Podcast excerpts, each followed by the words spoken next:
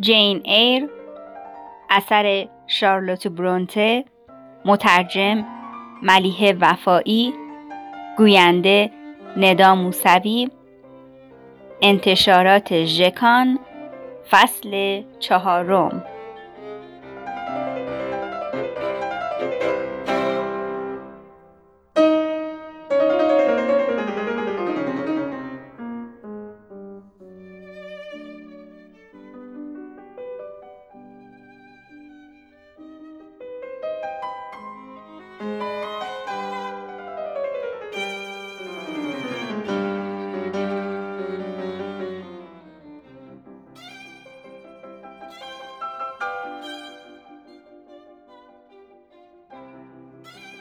توجه به صحبتهای من با آقای لیوید و همچنین حرفایی که بین بسی و عباس رد و بدل شد امیدوار بودم که روزای بهتری در انتظارم باشه.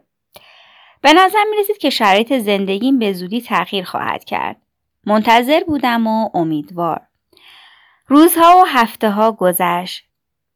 کم کم سلامتیمو به دست آوردم و وضعیت روحیم بهبود پیدا کرد.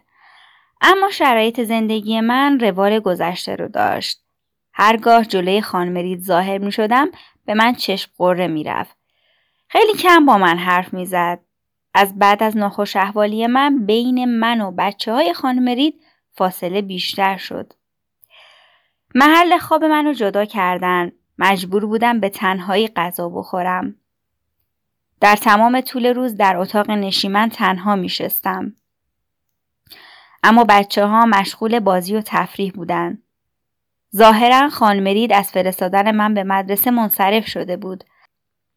به نظر می رسید که خانمرید حوصله مراقبت کردن از من رو نداره و نمی‌تونه بیشتر از این منو کنار خودش و خونوادهش تحمل کنه. الیزا و جورجیانا طبق دستور مادرشون عمل می‌کردن و به ندرت با من حرف می‌زدن. جانم به محض اینکه منو می‌دید زبون در می آورد و منو مسخره می کرد. حتی یه بار می‌خواست بی دلیل منو کتک بزنه که من به طرفش حمله کردم و اون ترسید که دوباره همون اتفاق قبلی تکرار بشه. از تصمیمش منصرف شد و پا به فرار گذاشت. هر از گاهی که با جان روبرو می شدم مشام خود به خود گره می شد تا ضربه ای به اون بنوازه. اما متاسفانه معمولا به همراه مادرش بود و میشنیدم که با لحن موزیانه برای مادرش تعریف می‌کنه که این جین ایر وحشی چجوری به طرفش حمله کرده. اما بعدها بنابر تذکرهای مادرش از تعریف کردن چنین اتفاقهایی دست برداشت. زندایی می‌گفت درباره اون با من حرف نزن جان مگه نگفتم که اون لیاقت نداره که بخوای براش ارزش قائل بشی و بهش توجه کنی مگه نگفتم که به اون نزدیک نشد نبینم که تو یا خواهرات باهاش صحبت کردین. وقتی خانمرید که در واقع زندایی من بود داشت این حرفا رو می‌زد من روی نرده ها خم شده بودم و به طور اتفاقی همه حرفای اونا رو شنیدم و بی اختیار با صدای بلند فریاد کشیدم. شماها لیاقت هم نشینی با منو ندارین. زندایی من زنی سرحال و قوی بود. با شنیدن این حرفها پله ها رو به سرعت دوتا یکی بالا اومد و گوش منو گرفت و به طرف اتاق نشیمن برد. و انقدر محکم منو روی زمین نشوند که دیگه جرأت نکردم تا آخر شب از جام بلند شم. فقط بهش گفتم اگه دایم زنده بود چه واکنشی نشون می‌داد؟ به شماها چی می‌گفت؟ اختیار زبانم رو از دست داده بودم خودمم نمی‌دونستم که چی میگم. خانمری در حالی که هنوز عصبی بود و نفس نفس می‌زد گفت چی؟ چی گفتی؟ توی چشمای خاکستری رنگ و بیفروغ اون خشم و عصبانیت موج می‌زد. بازوی من رو رها کرد و به چشمای من خیره شد. باور نمی‌کرد که من دختر بچه کم سن و سال باشم. من گفتم دایی من الان توی آسموناست. همه چی رو می‌بینه و میشنوه. پدر و مادرم هم همینطور. شاهد رفتارهای شما هستن. اونا متوجه میشن که منو توی اتاق ترسناک حبس کردید و اینکه آرزوی مرگ منو دارید تا از دستم راحت بشید. خانم رید که کاسه صبرش لبریز شده بود سیلی محکمی به صورت من نواخت و از اتاق بیرون رفت. بسی هم سعی می کرد که منو شرورترین موجودی جلوه بده که تا کنون پا به عرصه گذاشته. البته منم تا حدودی با نظرش موافق بودم. چون که فقط احساسات کینه توزانه و انتقام جویانه در درون من موج می‌زد. ماه نوامبر، دسامبر و نیمی از ژانویه هم سپری شد. مراسم جشن و سرور کریسمس و سال نو مثل هر سال توی امارت گیتس هد برگزار شد. ساکنان گیتس هد به همدیگه هدیه دادن، شام خوردن و به صدای موسیقی دلنشین پیانو گوش دادن. البته که من در محفل اونها هیچ جایگاهی نداشتم. سهم من از این جشن با شکوه تماشای الیزا و جورجیانا بود که چگونه لباس های نو قشنگ پوشیده بودند از این طرف به اون طرف سالن پذیرایی می‌رفتند و به خودشون افتخار می‌کردند. باید در انتظار رفتن مهمان ها و تموم شدن مهمانی میموندم تا بالاخره بسی از پله ها بالا بیاد و لقمنونی برای من بیاره.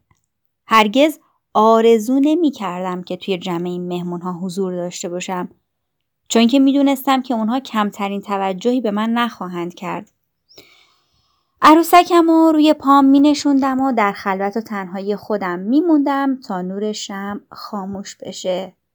بعدش عروسکم و روی بالشت خودم می خوابوندم و خودمم کنارش دراز می کشیدم. در فکر فرو می رفتم و برای بیکسی خودم قصه می خوردم. می دونستم که آدمی با دو نیروی امید و محبت زنده است. به عروسکم عشق می برزیدم و بهش ابراز محبت می کردم. همه دارایی من در زندگی همین یک عروسک بود. شبها بدون اون نمی‌تونستم بخوابم. همدم تنهایی من بود. اونو در غم و شادی خودم شریک می‌دونستم. وقتی بسی بعد از رفتن مهمانها برای من غذا آورد مرا بوسید و به من شب بخیر گفت. وقتی به من محبت می‌کرد زیباترین، مهربانترین و دوست داشتنی ترین موجود جهان برای من بود. آرزو می کردم که ای کاش همیشه با من اینطوری رفتار کنه و منو سرزنش نکنه. هرچند که معمولا سعی می‌کرد که با من خوش رفتاری کنه. اون ذاتا آدم خوبی بود. صدای دلنشینی هم داشت. به ویژه وقتی که آواز می‌خوند. هر از گاهی کنار من می نشست و برای من قصه تعریف می کرد تا جایی که یادم میاد زنی زیبارو بود لاغرندا با موهای مشکی و چشمان سیاه پوستی صاف و براق و خلاصه اینکه با چهره مهربان و دوست داشتنی. اما خیلی دمدمی مزاش بود و بلافاصله عصبانی می‌شد. به بیعدالتی ها و رفتارهای غیر منصفانه دیگران خیلی توجه نداشت. با همه این ویژگی ها باز هم اونو به سایر اهالی امارت گیتسد ترجیح می‌دادم. اون روز پانزدهم ژانویه ساعت حدود نه صبح بود که بسی برای صرف صبحانه به طبقه پایین رفت. زندایی هنوز بچه ها رو صدا نکرده بود. الیزا کلاه منگوله دارش رو روی سرش گذاشت و لباس گرم پوشید تا به طرف باغ بره و به مرغ و خروسا دانه بده. اون از غذا دادن به حیوانات لذت می برد. البته از فروش تخم مرغها به خدمتکارها و پسنداز کردن پول حاصل از اونها هم لذت می برد. وقتی باغوان ها برای خرید بزل و نهال می رفتند الیزا هم همراهشون می رفت و خانم رید به اونها سفارش می کرد که هرچی الیزا می خواد براش بخرن. جورجیانا هم روی چارپایه نشسته بود و موهای خودش رو شونه می کرد و لابلای اونها قنچه گل میذاشت. سپس اونها رو می بافت. من هم که مشغول مرتب کردن تختم بودم چون که بسی به من دستور داده بود که تا قبل از برگشتنش تخت خواب خودم و اتاق بچه ها رو مرتب کنم. پتو و لباس خوابم رو تا کردم. به طرف صندلی کنار پنجره رفتم اونو برداشتم و زیر پام گذاشتم تا قفسه کتاب داستان ها رو مرتب کنم. بعد اسباب بازی های پخش شده کف اتاق رو جمع کردم. شیشه پنجره رو هم تمیز کردم تا از پشت اونها بهتر بتونم منظره بیرون رو تماشا کنم. البته انجام دادن این کارها وظیفه من نبود. اما بسی هر از گاهی به من دستور می‌داد که اتاق بچه ها رو مرتب کنم و اونجا رو گردگیری کنم. پشت پنجره ایستادم و بیرون رو تماشا کردم. بخار نفسم هر از گاهی شیشه رو تار می کرد اما بلافاصله بخار رو از روی شیشه پاک می کردم. منظره باغ و جاده و کالسکه و اتاق سرایدار و نگهبان امارت رو دیدم. در همین حین بود که کالسکه رو دیدم که به طرف در ورودی امارت گیتس هد می اومد. طولی نکشید که صدای زنگ در به گوش رسید. شنیدم که مهمان ناخوانده رو به طرف امارت تعارف کردن. برام خیلی مهم نبود که اون کیه و اینجا چی کار داره. می‌خواستم خوردنانها رو بیرون بریزم. داشتم تلاش می‌کردم که بتونم چفت پنجره رو باز کنم که ناگهان بسی دوان دوان از پله ها بالا آمد و گفت بچه جان داری چی کار می‌کنی؟ باز دوباره می‌خوای چه دسته گلی به آب بدی؟ برای چی می‌خواستی پنجره رو باز کنی؟ دستم و کشید و به طرف شیر آب برد و با عصبانیت دست و صورتم و با آب و صابون شست و با حوله زبر خوش کرد. بعد موهامو شونه کرد و با عجله منو به طرف راه پله برد و دستور داد که یه راست به طرف آشپزخونه برم. می‌خواستم بپرسم که چه کسی با من کار داره چه کسی می‌خواد منو ببینه. اما بسی رفته بود و در اتاق بچه هارم قفل کرده بود. آهسته از پله ها پایین رفتم. تقریبا سه ماهی می‌شد که در برابر خانمرید آفتابی نشده بودم و بیشتر وقتم و در اتاق محل استراحت خدمتکارها سپری می کردم. حالا پشت در آشپزخانه ایستاده بودم. ترس همه وجودم رو فرا گرفته بود و دست و پام میلرزید. نمی‌تونستم در بزنم و داخل برم. از طرفی هم نمی‌تونستم برگردم. ده دقیقه همینطور بی حرکت پشت در ایستادم تا اینکه بالاخره تصمیم گرفتم در رو باز کنم و داخل برم. همونطور که دستم روی دستگیره در بود زیر لپم از خودم پرسیدم کی با من کار داره؟ کی می‌خواد منو ببینه؟ زنه یا مرد؟ به جز خان مرید چه کس دیگه ای اونجاست؟ دستگیره رو چرخوندم و در باز شد. با ادای احترام داخل رفتم. در نگاه اول احساس کردم ستونی سیاه روبروم ظاهر شد. به نظر می رسید که ماسکی ترسناک روی چهره داره. خانم رید مثل همیشه روی صندلی مخصوصش نشسته بود. به من اشاره کرد که نزدیکش برم. منم نزدیک رفتم و کنار صندلیش ایستادم. منو به این غریبه معرفی کرد و گفت این همون دختر کوچولویه که دربارش با شما صحبت کردم. این غریبه یه مرد بود. آهسته سرش رو به طرف من برگردوند و با دو تا چشم خاکستری رنگ پرسشگرش سر تا پای منو ورانداز کرد. چشمان خاکستری که زیر ابروهای پرپشتش مثل دو نقطه براق به نظر می رسید. چقدر کوچیکه؟ چند سالشه؟ خانمرید گفت ده سال. مرد غریبه ده سال؟ به نظر می رسید که از این پرسش تعجب کرده باشه. این بار با دقت بیشتری منو برانداز کرد و پرسید دختر کوچولو اسم چیه؟ من گفتم جین ایر آقا مرد غریبه گفت بسیار خوب جین ایر حتما دختر خوبی هستی اینطور نیست؟ وقتی داشت این حرفا رو به من می‌زد سرم رو بلند کردم و نگاهی بهش انداختم. اون مردی قد بلند و دارای ظاهری بسیار آراسته بود.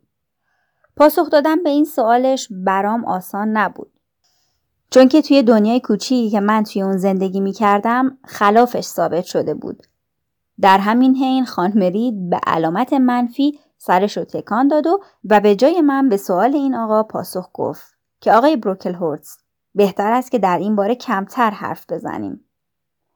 آقای بروکل هورتز گفت متاسفم اما من باید بیشتر با این دختر کوچولو حرف بزنم. سپس روی صندلی مقابل صندلی خانم رید نشست و گفت بیا اینجا بیا دختر کوچولو چند قدم جلو رفتم و مقابلش ایستادم نگاهمون در هم گره خورد چه بینی بزرگی چه لب و دهانی و چه دندانهای نامنظمی داشت اون شروع کرد به صحبت کردن و گفت چقدر بده که بچه شیطون باشه می‌دونی آدمای بد بعد از مرگشون کجا میرن؟ بلا فاصله پاسخ دادم بله به جهنم میرن آقا می‌دونی جهنم کجاست؟ چجور جاییه؟ جایی پر از آتش دوست داری در این آتش بیفتی و بسوزی؟ نه آقا پس باید چیکار کنی که توی این آتیش گرفتار نشی؟ لحظه ای با خودم فکر کردم تا پاسخی بدم که درست و قانع کننده باشه. باید بیشتر به فکر سلامتیم باشم تا نمیرم. چطور می‌تونی سلامتی تو حفظ کنی؟ بچه های کم سن و سالتر از تو هر روز در دام مرگ میفتن. همین چند روز پیش بود که کودکی پنج ساله رو با دستای خودم به خاک سپردم. اون بچه خوبی بود و مطمئنم که به بهش میره و روحش توی آسمون هاست. پس تو باید بیشتر مراقب خودت باشی. سوالی به ذهنم رسید و داشتم با خودم کلنجا می‌رفتم که این سوالو بپرسم یا نه. سرم رو زیر انداختم و به زمین خیره شدم. از ته دل آه کشیدم. آرزو کردم که ای کاش اینجا نبودم. زیر لب با خودم گفتم شاید این آه کشیدن به این معناست که از رفتارهای خودم پشیمونم. آقای بروکلهورز پرسید آیا هر صبح و شام دعا می‌خوانی و شکرگزار نعمتهای خداوند هستی؟ من گفتم بله آقا. خانم رید در ادامه گفت برو یه گوشه بشین تا درباره تو با آقای بروکلهورز بیشتر صحبت کنم. بعد رو به آقای بروکلهورز کرد و گفت همانطور که در نامه‌ای که سه هفته پیش برای شما نوشتم این دختر کوچولو همون دختر کوچولویی نیست که من توقع داشتم. اخلاق و رفتار مناسبی نداره. خوشحال میشم که اگر اونو توی مدرسه لوود بپذیرید و از مدیر و معلم های مدرسه بخواید که کاملا مراقبش باشن. خوبه که بدونید که بدترین ویژگی اخلاقی این دخترک تمایل به فریب دادن دیگرانه. جین به این نکته در حضور خودت اشاره کردم تا سعی نکنی آقای بروکل هورس رو فریب بدی. من از خانم رید متنفرم. چون که با حرفایی که می‌زنه روح هم و جریه دار می‌کنه. هرگز در کنار اون احساس خوشبختی نمی‌کنم. حتی اگه دست به سینه در خدمتش باشم و از همه دستوراتش اطاعت کنم بازم ناراضیه. حالا هم سعی می‌کنه که توی حضور یه غریبه منو دختری بد جلوه بده.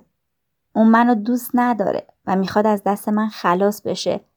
در برابر آقای بروکل هورز اونقدر از من بدگویی کرد که خودم نمی‌دونم چطور می‌تونم خود واقعیمو به اون نشون بدم و بگم که من دختر بدی نیستم. اشک در چشمانم حلقه زد. در واقع در این شرایط هیچ کاری از دست من بر نمی اومد. آقای بروکلهورز گفت هیچ چیز بدتر از این نیست که بچه کم سن و سال دروغ بگه و قصد فریب دادن دیگران رو داشته باشه. دروغگوها به جهنم میرن و توی آتیش میسوزن. خان مرید این دخترک بیشتر باید مراقب رفتارش باشه. من با خانم تمپل و بقیه معلم ها صحبت می کنم و درباره او برای اونها توضیحاتی خواهم داد تا بیشتر با اخلاق و رفتار این دخترک آشنا بشن. امیدوار بودم با حرفایی که شنیدم وارد فصل جدیدی از زندگیم بشم. در آن لحظه نمی توانستم احساساتم رو بیان کنم. خانم ری در ادامه گفت امیدوارم محیط مدرسه لوود روی اخلاق و رفتار این دخترک تاثیر مثبت بذاره و اونو سر به راه کنه. علاوه بر این از شما خواهش می‌کنم که اگه امکان داره جین تعطیلات رو هم توی مدرسه بمونه. آقای بروکل هورس گفت دستورات شما مو به مو اجرا خواهد شد خان مرید. خیالتون از هر جهت راحت باشه. دانش آموزان مدرسه لوود برنامه های آموزشی و تربیتی خاص خودشونو دارن و تحت شرایط خاصی درس می‌خونن و پرورش پیدا می‌کنن. اخلاق و رفتارشون به خوبی تغییر پیدا می‌کنه. و این مدرسه به دانش آموزانش افتخار می‌کنه. یه روز دختر دوم من آگوستا به همراه مادرش برای بازدید از این مدرسه رفت. موقعی که برگشت با تعجب به من گفت اوه پدر عزیزم دخترای این مدرسه چقدر با ادب و منظمن لباس ساده‌ای به تن داشتن و با تعجب به سر و من و مامان نگاه می‌کردن به نظر می‌رسه که هرگز لباسهای فاخر و ابریشمی رو ندیده باشن خانم رید گفت اینجا همون جایی که در سراسر سر انگلستان در جستجوی آن بودم. به نظر من با توجه به توضیحات شما جایی بسیار مناسب برای بچههایی مثل جین ایره. امیدوارم که محیط این مدرسه تأثیر لازم و روی اخلاق و رفتار جین بذاره و اونطور که باید و شاید به بهترین شکل ممکن تربیت بشه. آقای بروکل هورس گفت نگران نباشید خانم به شما اطمینان خاطر میدم که این دختر خانم در آینده نزدیک جز دختران نمونه این مدرسه می شود. خانم رید گفت به زودی او را روانه این مدرسه خواهم کرد مطمئن باشید آقای بروکل هورتز.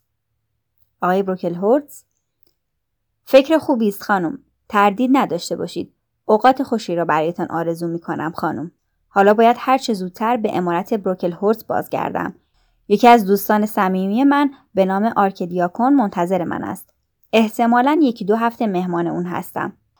در این فاصله یادداشتی برای خانم تمپل خواهم فرستاد و او را در جریان ورود یک دانش آموز جدید به نام جین ایر خواهم گذاشت تا در پذیرش و ثبت نام این دختر کوچولو در مدرسه مشکلی پیش نیاید. خدا حافظ خانم رید. خانم رید. خدا نگهدار آقای بروکل هورتز از طرف من به همسر و دخترانتان سلام برسانید. آقای بروکل هورتز حتما خانم. دختر کوچولو بیا. بیا این کتاب بگیر و بخون. اسم این کتاب راهنمای کودکه. سعی کن اونو با دقت بخونی. به ویژه بخش مربوط به ماجرای بچه شرور و عاقبتش. آقای بروکل هورت در حالی که این حرفا رو می‌زد کتابی رو به دست من داد. آقای بروکل هورت رفت و من و خانمری تنها شدیم. چند لحظه ای در سکوت گذشت و با هم هیچ حرفی نزدیم. اون مشغول دوخت و دوز بود و من هم اونو تماشا می کردم. خانم رید در آن زمان 36 یا 37 سال داشت. با بندی درشت و چارشانه و قوی هیکل. اما قد بلند نبود.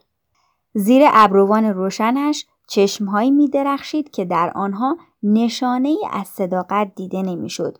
پوستی تیره و موهایی لخت داشت. تنین صدایش مثل جیرینگ جیرینگ زنگ بود. هرگز بیمار نشده بود و همیشه سالم و سرحال بود. زنی زیرک و با تدبیر بود که از اداره امور خانه به خوبی برمی آمد. روی چارپایی نشسته بودم که ارتفاع آن از صندلی راحتی او کوتاهتر بود و به راحتی می‌تونستم حرکاتش رو زیر نظر بگیرم کتابچه رو در دست داشتم که ماجرای مرگ ناگهانی یک دختر دروغگو در آن به تصویر کشیده شده بود. در واقع این کتاب رو به من داده بودن تا هشداری برای من باشه که بیشتر مراقب رفتار و گفتارم باشم. حرفایی که بین خانم رید و آقای بروکل هورس رد و بدل شده بود مدام در ذهن من تکرار می شد. احساس خشم و نفرت درون من موج می‌زد.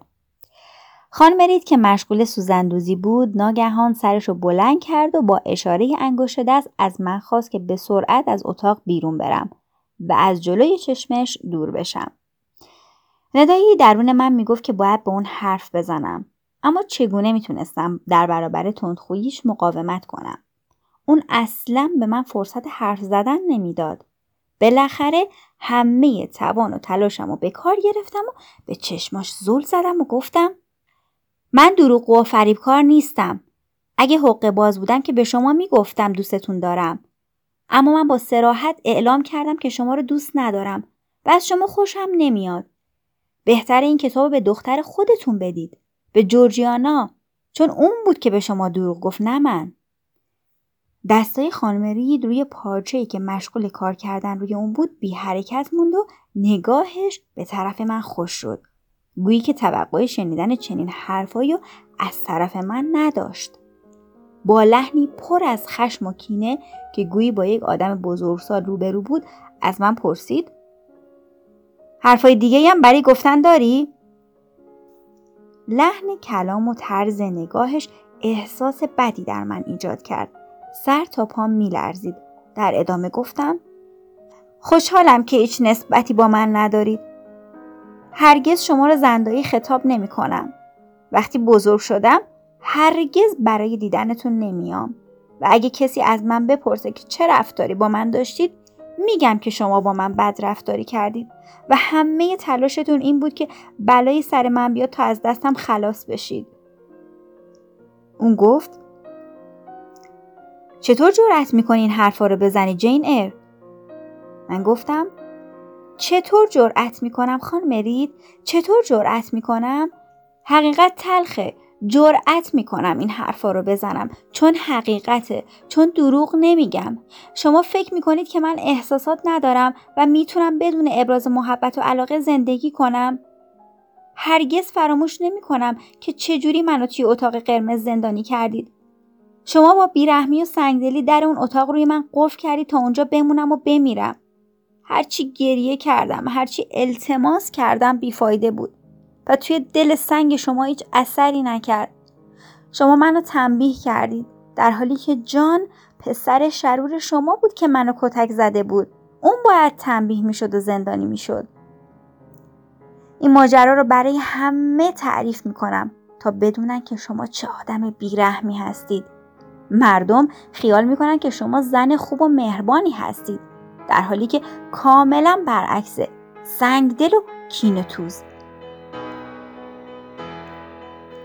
خانم رید گفت جین تو داری اشتباه می‌کنی. چرا فکر می‌کنی که من تو رو دوست ندارم؟ چرا انقدر با خشم و نفرت حرف می‌زنی؟ می‌خوای یکم آب بخوری تا آروم بشی؟ من گفتم نه خانم رید نمی‌خوام. اون گفت آرزوی دیگه هم داری جین به تو اطمینان خاطر میدم که دوستت هستم. من گفتم نه شما نمی‌تونید دوست من باشید. به آقای بروکل هورس گفتید که من دختر دروغگو و فریبکاری هستم به همه افراد مدرسه لوود خواهم گفت که شما چطور آدمی هستید و با من چه رفتاری داشتید خانم رید گفت جین تو معنای این حرفها و رفتارها رو درک نمی کنی. بچه ها باید اشتباه خودشون رو جبران کنن و رفتارهای بدشون رو اصلاح کنن. با لحنی خشمگین فریاد زدم من دروغ و فریبکار نیستم.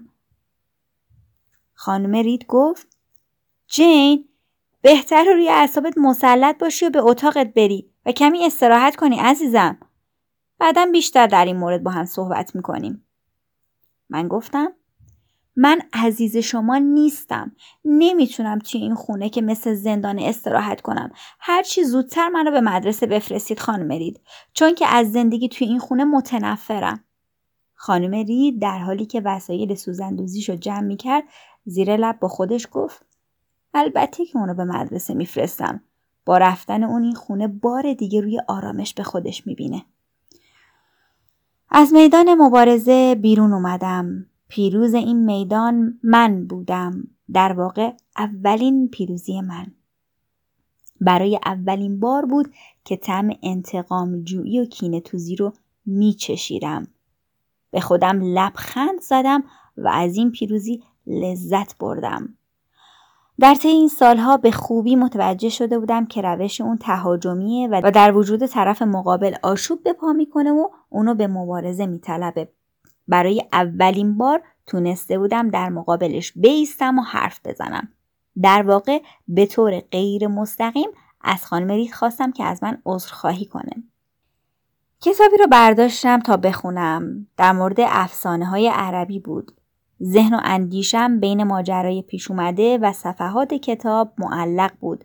نمی‌تونستم تمرکز داشته باشم.